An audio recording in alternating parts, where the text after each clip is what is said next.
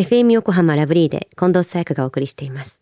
水曜日のこの時間はもっと知りたい保険ナビ。生命保険の見直しやお金の上手な使い方について保険のプロに伺っています。保険見直し相談保険ナビのアドバイザー中亀照久さんです。今週もよろしくお願いします。はい。よろしくお願いいたします。先週の保険ナビのテーマは保険は単品でという方におすすめの保険でしたよね。はい、そうですよね。あの、自分にどのような保証が必要なのか、まあ、保険料はどのくらいなのか、まあ、掛け捨てなのかとか、この払い戻し金があるような、こう、積み立てみたいなのか、まあ、様々なね、角度から自分に合う医療保険を探すのが重要なポイントですと。まあ、そしてね、まあ、良いところだけではなくて、まあ、デメリットも理解してから、まあ、医療保険を決めることがまあ失敗しないために大切ですよと。まあそのようなお話をさせていただきましたよね。うん。では今週はどんなテーマでしょうか？はい。あの、今週はですね、まあ子供がね、あの、親に生命保険をかけるとき、あの、相続税対策になるかわからないと、まあ悩んでいる方もね、結構いらっしゃるんじゃないかなと思うんですよね。んで、そこで今日のテーマは、あの、死亡保険のこの受け取りと税金についてお話ししたいなというふうには思ってます。はい。高齢の親に代わって子供が契約者になって親の保険料を払うというケースのことですよね。そこに税金っていうのはどのように関わってくるんですか？はい。親の保険金を、まあ、受け取った時に、まあ、関係してくる、まあ、税金っていうのはね、3つあるんですけれども、あの、よく聞かれると思うんですけども、こう、相続税とか、あの、所得税、あとは贈与税というようなね、3つあるんですけれども、あの、子供が契約者になる場合に、まあ、注意すべきことは、誰が、まあ、契約者や受け取りになるかによってですね、あの、保険金にかかる税金の種類が、まあ、異なってくるんですよね。最終的にどこに行くかですもんね。そうなんですよね。うんうんうんで、ただし、まあ、入院給付金や、まあ、手術給付金など、この治療にね、対するこの給付金は非課税ですよということなんです。うんうんだから注意がね、必要なのは、この死亡保険金を受け取った時なんですよね、やっぱり死。亡保険金ね。どんな注意点になるんですか？はい。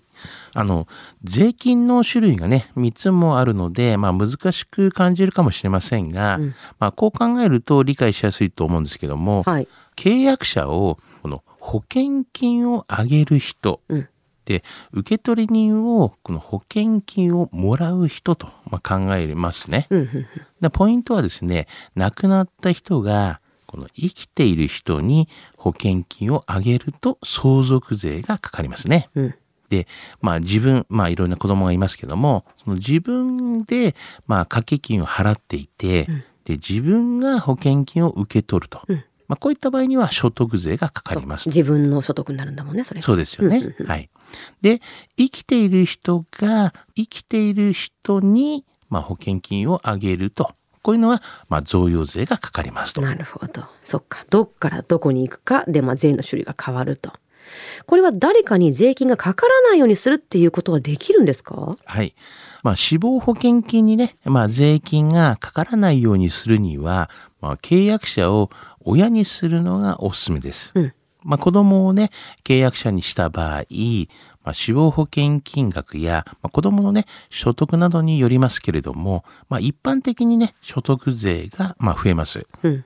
まあ、また、贈与税がね、かかるケースではですね、まあ、贈与税がこの所得税を上回ることが多くなります。贈与税高いっていうやつですよね。そうですね。で、ただし、死亡保険金が大きくない場合は、まあ契約者が子供でも問題はありませんと。うんうん大体あの死亡保険金がですね、大体50万円ならば、まあ子供が契約者、受取人になっても、この所得税はかかりませんので、はい。